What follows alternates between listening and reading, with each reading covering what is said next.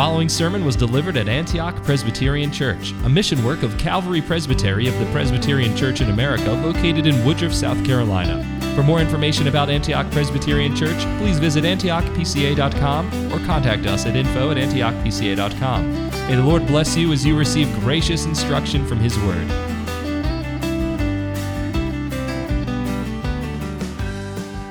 Boys and girls, what do you, where do you begin? Not what do you do, but where do you begin when you start to build a tower out of blocks or Legos or maybe sticks in the woods?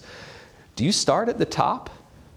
No, of course not. Unless you have a crane, what good is there to start with the top? It can't float in midair all by itself. No, where do you start? You start at the bottom with what we call in architecture and in engineering the foundation, the base. That's where you begin. And then what do you do? You take the blocks or the Legos or the sticks and you build them up until you get to the top. And then you can finish it off there uh, from a ladder, perhaps, if you've built something particularly tall.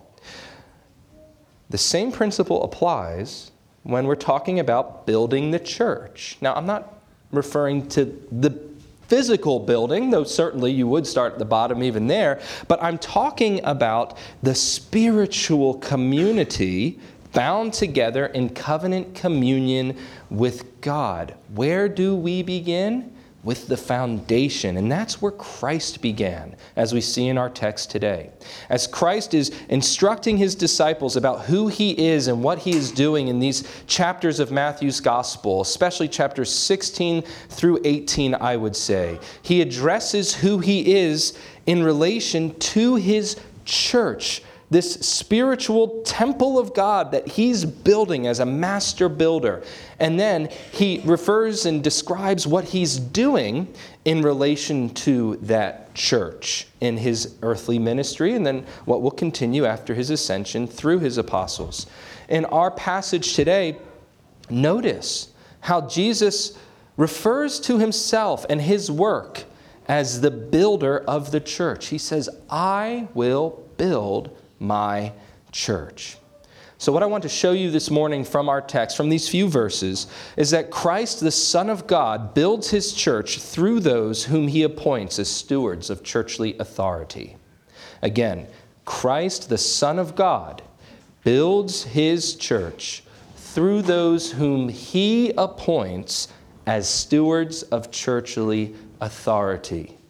It is very important that we grasp this truth as it's presented to us in this passage, particularly this year in the life of Antioch Presbyterian Church, as we pray for and consider whom God may call to serve as elders and deacons here, as officers in this church, even in years to come. So we'll consider this truth under two headings as the text falls before us Christ's creed in verses 13 through 17, and then Christ's church in verses 18 through 20. Christ's creed and Christ's church as we consider how it is that Christ is building up his church through those whom he appoints. Starting with Christ's Creed here in verses 13 through 17, we see some titles that are used to describe Jesus, either from his own lips or even from one of his apostles, the Apostle Peter, uh, his disciple at this point. We notice Son of Man in one case, and then from the words of Peter, the Christ, the Son of the living God. And I think this provides us with a helpful organizing principle for understanding what Christ is showing us about himself in his word this morning. But first, look at verse 13. Notice where his disciples are with him. They're in Caesarea Philippi. Why is this significant? I puzzled over this this week as I was thinking about it. But as you, if you look at a map, you'll notice Caesarea Philippi is at the northernmost fringe of Canaan of the land of Canaan. He's in a remote setting with his disciples. What do I mean by that? They're away from the crowds, the throngs of people who've been just bombarding Jesus and surrounding him on the shore of the Sea of Galilee. They're far away. And this gives Jesus an opportunity in this retreat like setting to get to something that is at the heart of Christianity. Isn't that interesting? In the fringes of the land, Jesus gets to the heart of Christianity with his people. And what is there at that heart? It's who he is. what he possesses in himself. He is one person with two distinct natures, fully God and fully man, what we call the hypostatic union in theology, but very simply put, that he is 100% man, 100% God. And that makes the person of Jesus Christ. And we consider this deep theological truth, this mystery of who Jesus is, and what his disciples are beginning now to grasp in some measure, even as he blesses Peter and confirms that. Uh, we get that through a consideration of his names and titles in this text, as I've already mentioned. Notice how he begins. Here in verse 13, he says, Who do people say that the Son of Man is? This title, Son of Man, we've discussed it before as we've encountered it in Matthew's Gospel, is Jesus' preferred title. But it's not a nickname. It's not like him saying, who do, who do people say that, that Zach is? If I was to ask you, you know, what do people think about me or something like that? It's not a nickname. It's not a pretension, even. This is a heavenly title and by using it in reference to himself, Jesus is reminding his disciples that he is that one like a son of man described in Daniel chapter 7. It's a title of his heavenly origin, but also of his full humanity. He's a son of man as he's asking this question of his disciples, he's not asking about what his detractors think of him. Though certainly Herod feared that Jesus was John the Baptist resurrected, and there are others who would, uh, who would mock him and say, Look, he's calling for Elijah, or what have you. No, Jesus is asking his disciples what the crowds say about him, not because he's wondering himself, but because he's seizing a teaching moment again in this remote retreat setting. He's grabbing their attention, and he, your attention should be held fast by him here as well. This is a very important point that Jesus is pressing on his disciples in our text, as he has this didactic, teaching purpose. And by their answers, by what the disciples say here in, uh, in verse 14, we can make four observations very briefly. The crowds know some things about Jesus. They know that he's special, right? They know that he's a prophet, uh, because everybody named here, they were all prophets. And the crowds believe in the resurrection, because John the Baptist, Elijah, Jeremiah, they're all dead and gone, as well as the other prophets.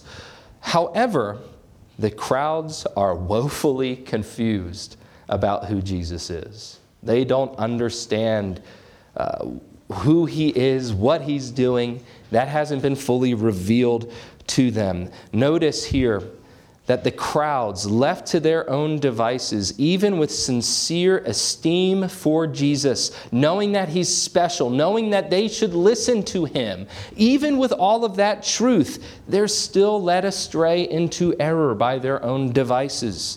Can you think of some modern movements that suffer from the same fate? Islam reverences Jesus as a prophet. The Latter day Saints, so called, the Mormons, they reverence Jesus Christ as some semi divine being. And though it is true, Jesus is special and we must give heed to his words, if we don't receive him as he truly is, as God and man, we will be led astray into all sorts of error. What does this tell us? Before we move on into Peter's answer, just considering the question, the crowd's answers to who it is Jesus is, this shows us that you and I must believe the truth about Jesus, the Son of Man. We mustn't believe merely our opinions, however well intentioned. You must believe the truth about who Jesus is. How do you do this? Well, commit to meditate upon biblical truth about Jesus, namely that he is fully God and fully man. It is helpful to memorize catechism answers to this, perhaps even confessional statements or just scripture, and hold fast to it. Why? Because this is where Christianity stands or falls on this doctrine of who Christ is. Our knowledge of who Christ is comes under attack all the time. I challenge you to find a cult that doesn't somehow twist or distort the person of Christ. That's their initial move every time, distorting the word and distorting Christ Jesus, our Savior.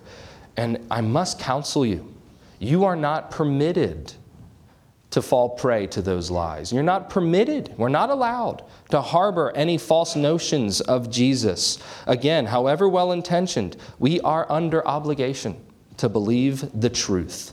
And He presents us with the truth here in His Word. Indeed, God, our Maker, made us and made our minds to grasp and know and live by the truth, not by lies. Our hearts, even, they beat in our chest and are designed to love and to cherish the truth about who Jesus is. So, what is true about Jesus, the Son of Man? Well, we're told right here in verse uh, 15 and 16 as Jesus turns and he says to his disciples, Who do you say that I am? Who do you say that I am? A question each of us have to wrestle with as well. And we're given the answer here um, from Simon Peter in verse 16, speaking on behalf of all the apostles. He says, You are the Christ the Messiah, the anointed one of God, the Son of the living God. In referring to Jesus as the Christ, Peter is referring to Jesus' messianic office, the one prophesied of old, the one anointed as prophet, priest, and king over Israel. And he gets that right. It's a home run answer. This is what Jesus is about. This is what he's doing in the world. It's also expressive of his full humanity. The Messiah or the Christ in the Old Testament is very clearly a human figure. But that's not all. That's not where Peter ends. He moves into the second clause You are the Son of the living God. And in professing Jesus, to be son of the living God, what Simon, son of Jonah, Bar Jonah, is saying is that Jesus has a heavenly origin. That Jesus is not merely fully man, but he's also fully God. He shares in his Father's vital, living, active, divine substance perfectly and entirely. Because the Christ is God the Son, clothed in humanity, then, he is what Israel could never be perfect in righteousness and perhaps Peter's even uh, very um, subtly making allusion to Hosea chapter 1, verse 10, where it's said that uh, those of you who will not be called sons shall be called in that place sons of the living God. Here, Jesus standing in for Israel as the perfect and perfected Son of God. What we have here is Christ's creed in Peter's pronouncement about who he is. This is the heart of the Christian gospel. This is what we must lay hold of to be Christians by faith. Jesus Christ is the Messiah. That's who he is. Prophet, priest, and king. Come to lead a kingdom of sanctified men and women for all ages come to accomplish salvation for us by his life and his death, proven in his resurrection, ascended into glory to reign from the right hand of God the Father on the throne of David forever and ever, for everlasting ages. And this, our Messiah, is nothing less than the Son of God the Son of the living God, indeed, God the Son, clothed in human flesh, sharing perfectly and completely in his Father's essential deity. He is of not merely similar substance, but the same substance with the Father. And that is what is being confessed here in our text. The preeminent proof that history is not a series of mere events but a record of divine interventions, of the triune God's mighty and escalating deeds of salvation for man's good and his glory. Christ is the pinnacle of all of this. God come, God come down to his people, to dwell in the midst of them, to draw them to himself, to save them, and to secure for them their salvation by pouring out his love upon them in the person and work of Jesus. The teaching moment is not done. Jesus continues with his disciples, but first, What do we do with this answer that Peter gives? Is this your answer? Do you believe this about Jesus? I mean, certainly if you're making all the effort to come here on a cold Sunday morning, though we're not dealing with too much ice here in the upstate, but we know there are millions of Christians to the north of us who are. If we're making this effort, we're saying there's something about Jesus that's special, that's important. He has something to tell me that I need to listen to. But as we've considered, you might still be in error about who he is. So, what is your answer? Who do you say that Jesus, the Son of Man, is? Is he Son of the living God? Is he the Christ? Uh, boys and girls, you must say for yourself Jesus, you are the Christ, the Son of the living God. That must be your creed. Jesus, therefore, must be precious to you personally, individually. Is he the beloved of your soul? Is he your heart's delight? You know, Jesus must occupy first place in your heart. Does he? Do you consider him to be your help, your protector, your provider, your savior, the one who cares for you and your life and condition, who is able to do so? Do you regard him as the lover of your soul? And do you reciprocate that love and that care and that devotion? Settle this question today if you haven't yet done so. Who is Jesus Christ to you? Settle it now. Before the storms of life roll in, before the persecutions come, before the sickness strikes you, before the cancer diagnosis, before whatever it is, settle right now who it is Jesus is to you. Matthew Henry rightly said, it is well or ill with us, according as our thoughts are right or wrong concerning Jesus Christ. And settling upon the truth of who Jesus is and loving that truth, you must lay hold of the whole Christ, God and man. He who is God and man in two whole, perfect, and distinct natures, inseparably joined together in one person without conversion, composition, or confusion, as our confession says, in whom the fullness of deity dwells in bodily form, as the apostle writes.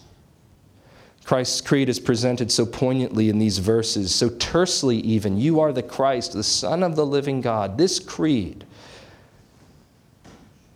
is the creed of one who sees Jesus and sees his Lord and his Savior, who sees the one who loves him and has provided for him all that he needs. And all those who profess this truth, together with their children, as we saw displayed for us today, are built up together into that great assembly, which we will consider now from verses 18 through 20. That is Christ's church. We've seen Christ's creed. Now we can consider Christ's church. But keep your eyes on the target here.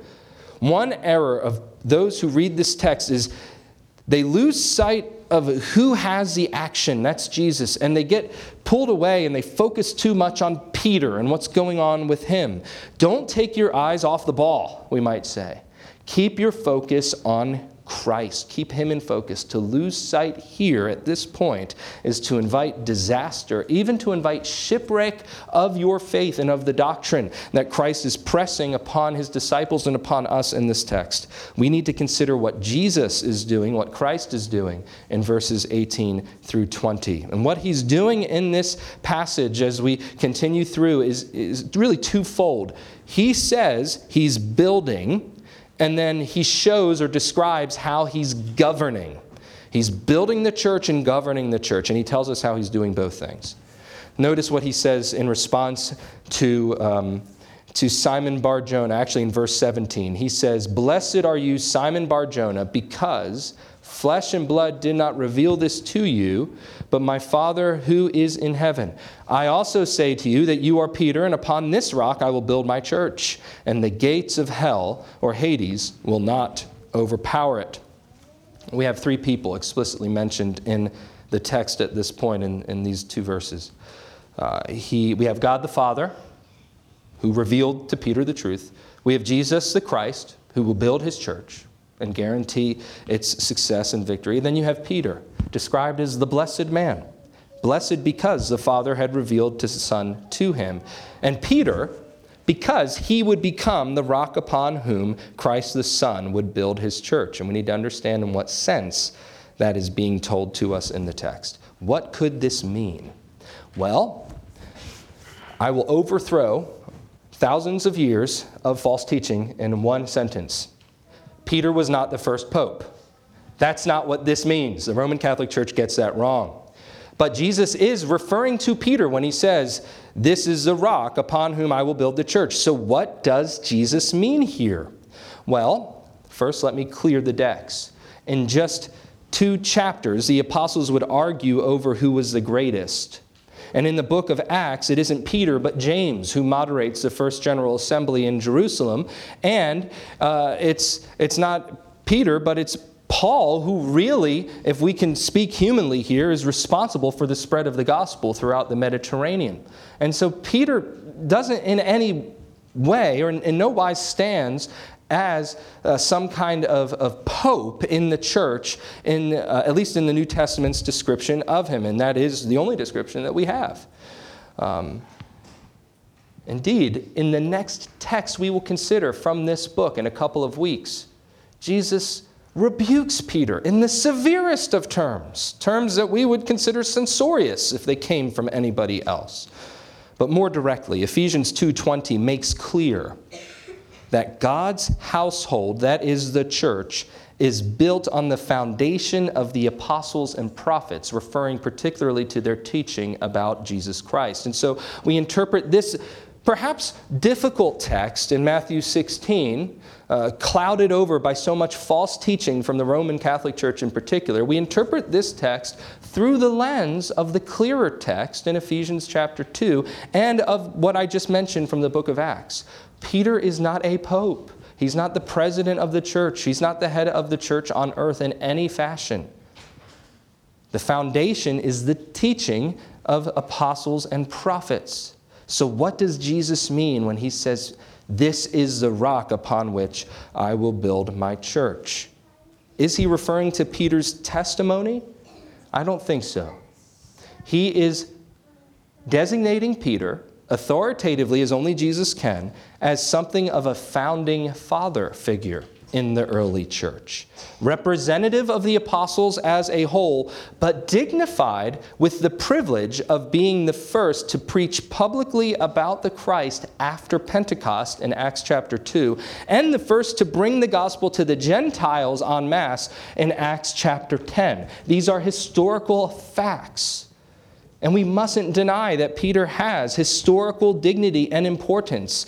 Uh, in similar fashion to maybe we would say George Washington is the founding father of the United States, to put it crudely, or much more profoundly and biblically, in the same way we would regard Abraham as the father of the Old Testament church in large measure. For what characterizes a nation? What characterizes any society of people? In many ways, the founding generation the founding fathers. Listen to what the prophet Isaiah says in Isaiah 51. He says, Listen to me, you who pursue righteousness, addressing the remnant of Israel. You who seek the Lord, look to the rock from which you were hewn and to the quarry from which you were dug. Look to Abraham, your father, and to Sarah, who gave birth to you in pain. When he was but one, I called him.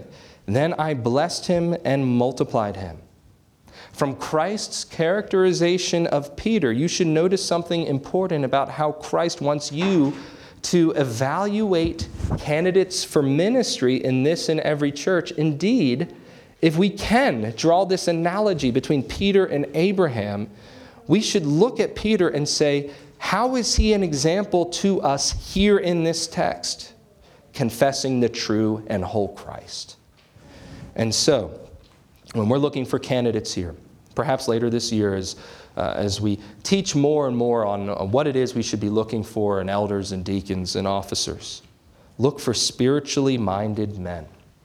Men blessed with spiritually renewed eyes to behold and to confess Christ as he is. Look for such men to serve as officers in the church.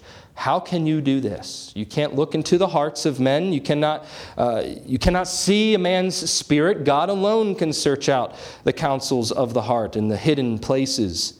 But you can test his words and his testimony, and you can test his conduct as well. Is how he act, how he speak, is it true? Is it in conformity with God's word? Though you cannot see into his hearts, you can test this. Does it conform to scriptural witness of Christ? Do the men that you consider, perhaps for nomination to office, do they give biblically robust and heart searching answers to questions? Be they questions that are very basic or perhaps more or less obscure. Why is this so important, my friends? Because upon such men, Christ will build his church. Without taking our eyes off of Christ, we can and should recognize that here, right at his side, Peter is the epitome of an approved example of what to look for in a church leader. And this is so important because the church is worth having the kinds of leaders that God and Christ designs for it to have. Notice Peter was not a phenomenally wealthy man. He probably did have some means. He certainly had a large household that he was maintaining, and he was a hard-working fisherman. He worked with his hands and he made a good living. But that's not the most important thing, even that's referred to here. That's all in the background. At the forefront is his spiritual mindedness, the fact that God had blessed him with an understanding of who Jesus is. And Jesus continues he says, I will build my church. This is one of two places in all four Gospels where church appears. Isn't that remarkable? The other place is in Matthew chapter 18. We'll get there in a little while. But notice, Jesus doesn't say, You will build my church. He says, I myself shall build my church. It's Christ's work, it's not Peter's work. Peter has dignity, such men are worthy, as Paul will tell us. He's honored for his testimony, but the work is Christ's.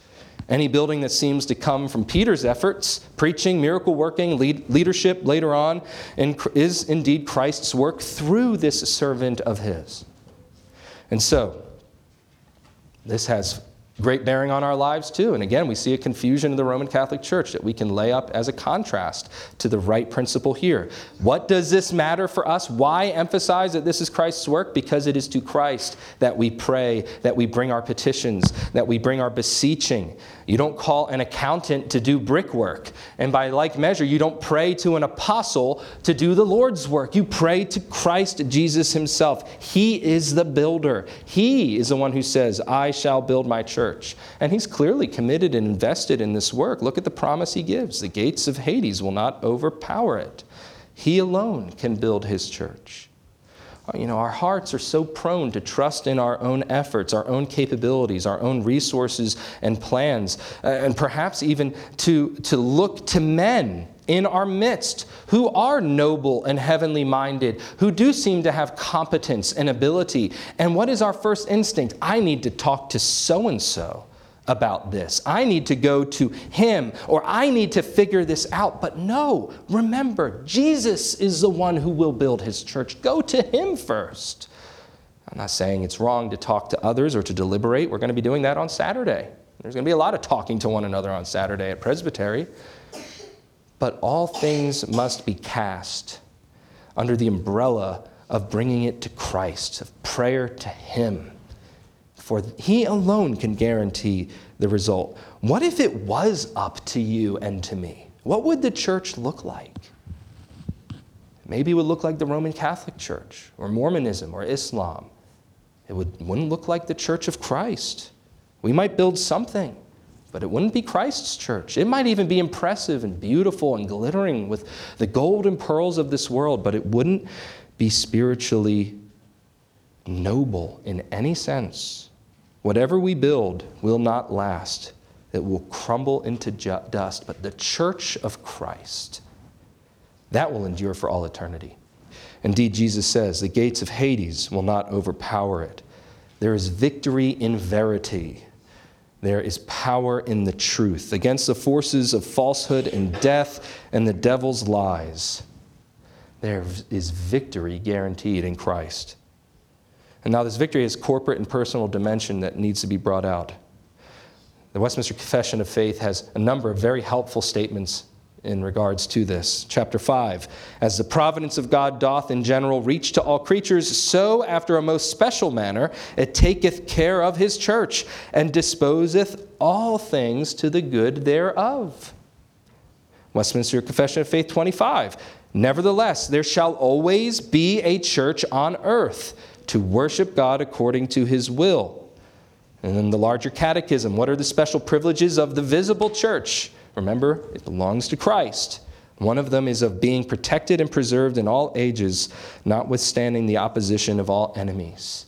And we consider this promise of Christ, this statement, this declaration, and we should get so much hope from it, particularly when we're facing suffering and pain in our own lives or difficulties in the communion of the saints or challenges or, or some kind of extremity or poverty, even.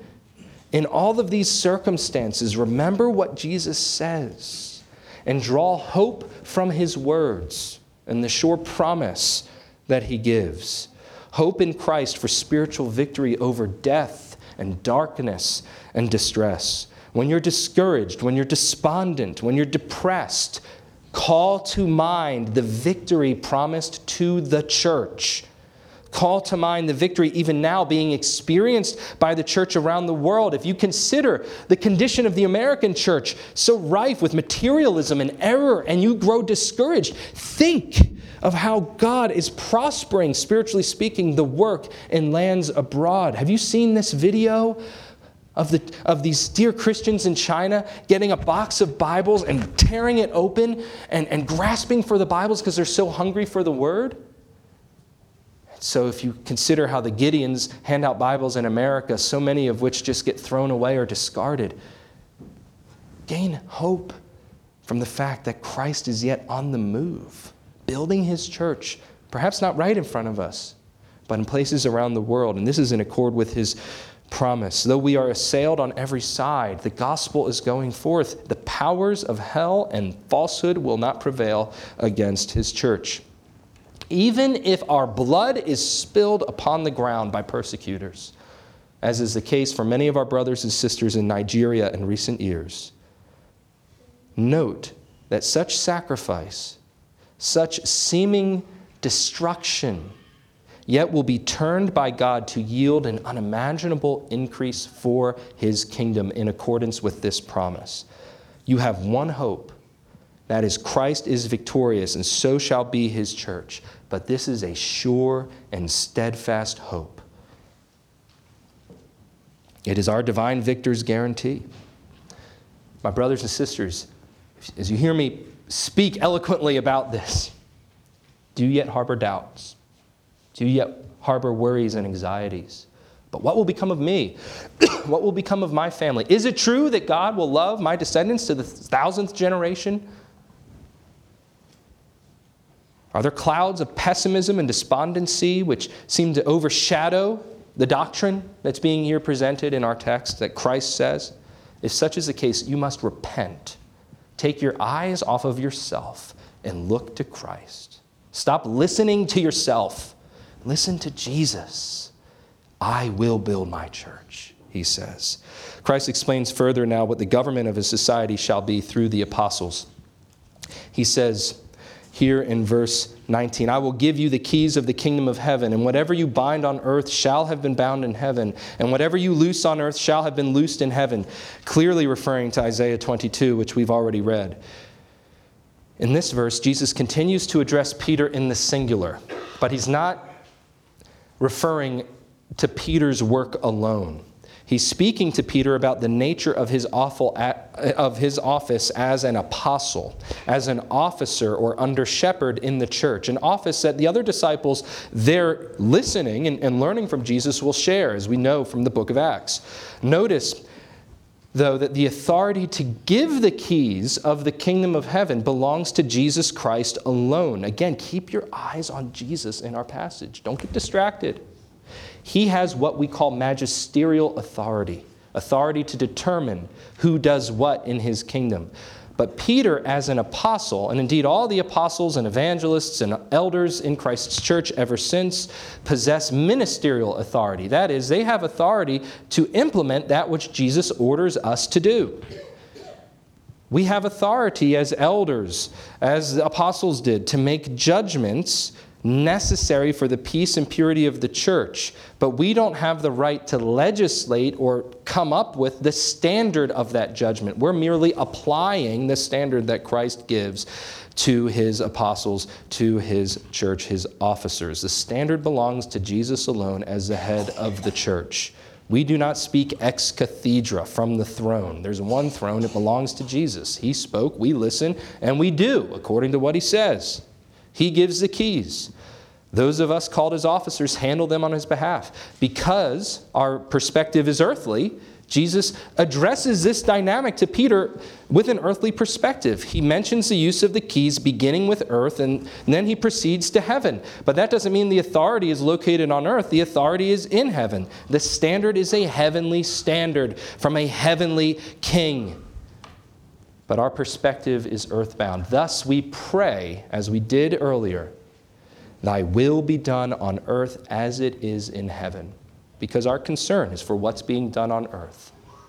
Now, one application of this is that we pray for God to secure on earth that which obtains in heaven, to give our leaders in the visible church the graces of wisdom and humility to render just judgments and righteous decisions on earth. And so, once again, bringing this truth back home to Antioch, let us maintain biblical standards of church government.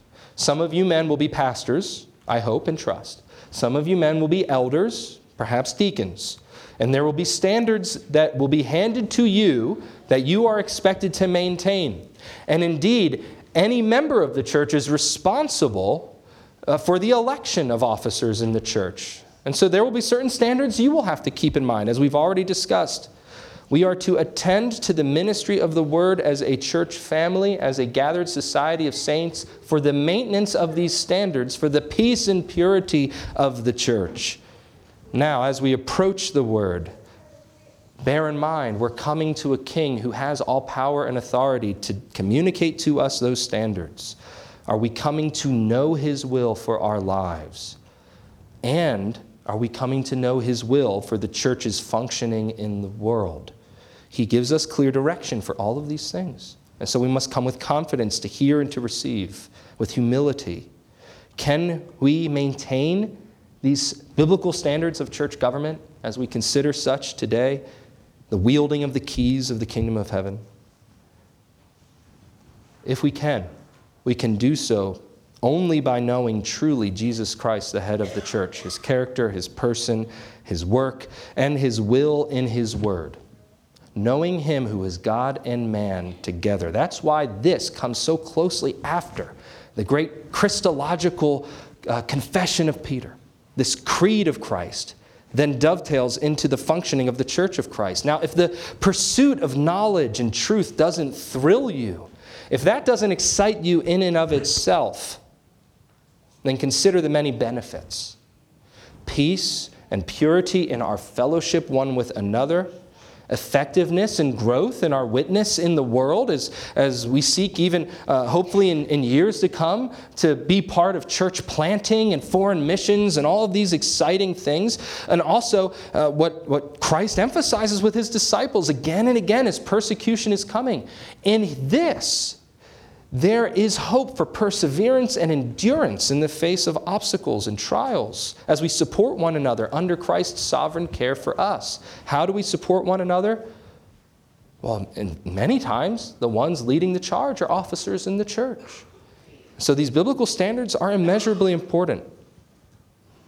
And consider the importance of the mandate that Christ gives to know his will.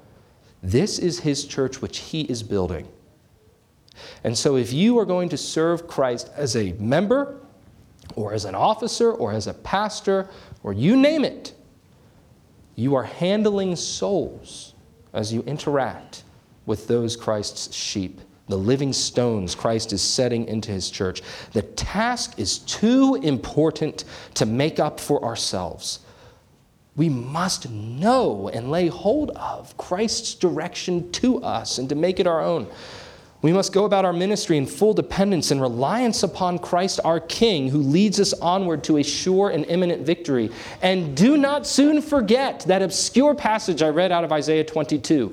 What happens to those who, out of self seeking and selfishness and of their own invention, uh, foist themselves into positions of authority in the church? What happened to Shebna? The keys were taken from him and he was cast out. And then the authority was given to Eliakim, son of Hilkiah.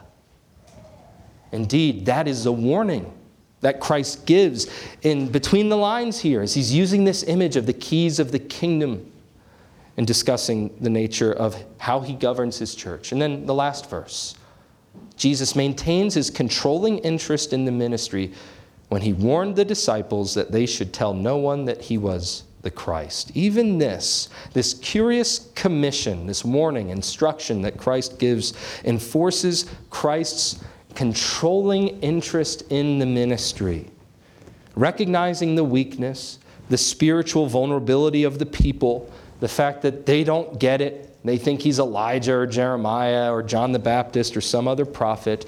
He, at this point, instructs his disciples not to disclose his messianic identity, not to tell in the open. Jesus of Nazareth is the Christ, the Son of the living God. They're not supposed to say that yet.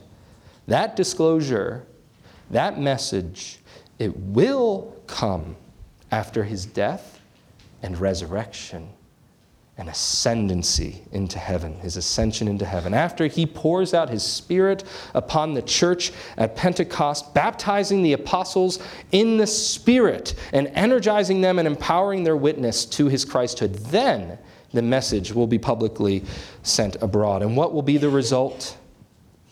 Not a political revolt, not a cultural sensation, not a temporary groundswell of interest, but a lasting revival and reformation, starting with the Jews in Israel and then extending to the ends of the earth, capturing all the nations under the headship of Jesus Christ the King.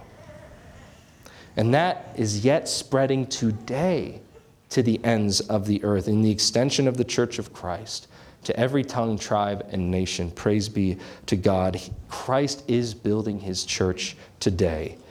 And he's doing so as a perfectly wise, perfectly methodical, perfectly effective master builder. Doesn't always make sense to us. Our perspective is rather limited. But Jesus, stone by stone, person by person, family by family, nation by nation, is building his church. He's gathering his chosen people and bringing them together into a temple of living stones, even as Peter will confess in his letter upon which we meditated before the service today. As Jesus is doing so, he's going to warn his disciples of this later. There are many impostors who seek to imitate aspects of it and to distort the truth and capture followers for themselves. And that doesn't surprise us. The book of Revelation tells us that will happen, Paul tells us that will happen. But the church of Christ is immovably founded on the truth of Christ. Christ's church is built upon Christ's creed as it is confessed by imperfect but believing men, such as the Apostle Peter. And so we considered today that Christ, the Son of God, builds his church through those whom he appoints as stewards of earthly authority. What is it about such stewards in closing? What is it about Peter in our text? They have their eyes and their hearts set on Christ. They don't lose focus, neither should we as we consider the text. Why? Though? Is it because Peter is so wise? Is it because he's so smart? Is it because he's so steadfast in and of himself? No, that's not what Jesus says. It's because the Father has revealed this truth about the Son to him. And such is the case with faithful ministers and elders and deacons in every age. No one knows the Father unless the Son reveals him as Jesus said earlier. And no one knows the Son unless the Father reveals him, as Jesus says now. Don't miss this. Jesus pronounces Peter to be blessed because the Father has revealed the Son to him. Peter's not perfect, he's no pope. When we return to Matthew 16 in a couple of weeks, we'll see just how imperfect Peter is. He's given a different title. But his confession of Christ's person and work is spirit born here, as Jesus makes clear. It is true. It is from God. It is from heaven. It is born from above. If you do not know who Christ is, you will not understand what he is doing in his church.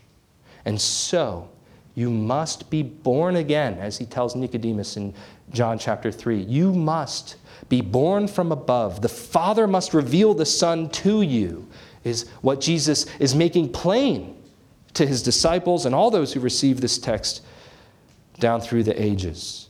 If you're going to behold Christ the King in the fullness of his deity and in the fullness of his humanity, in the perfection of his person and work, then you must have this revealed to you by the Father. But if you struggle with what he's doing in the church, if you struggle with what he's doing in your life, if you're struck with despondency, despair, and pessimism about uh, the condition of the world or the condition of your world, then you need reminding. Whether you're born again or not, you need reminding that He is God, that He is our God, that He is your God, and He is your good God, ordering all things for your good and His glory. And so repent. Repent and believe that Jesus is the Christ, the Son of the living God, and rejoice in this blessed truth. Let's stand together for prayer.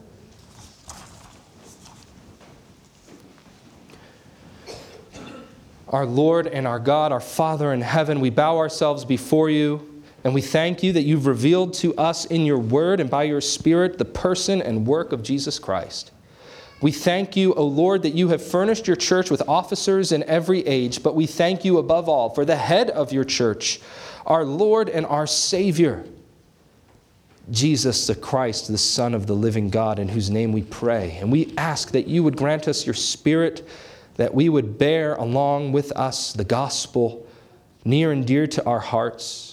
Teach us, O Lord, to cherish Jesus, to cast ourselves upon him, and to resist the schemes and lies of the deceiver who wants us to forget that you indeed have come for a people and you have come for their good. Lord, we pray all this in Christ's name. Amen. Thank you for listening to this sermon from Antioch Presbyterian Church. We are located in the historic Cashville community of Woodruff, South Carolina, near the intersection of South Carolina Highways 101 and 417. For more information about Antioch Presbyterian Church, please visit antiochpca.com.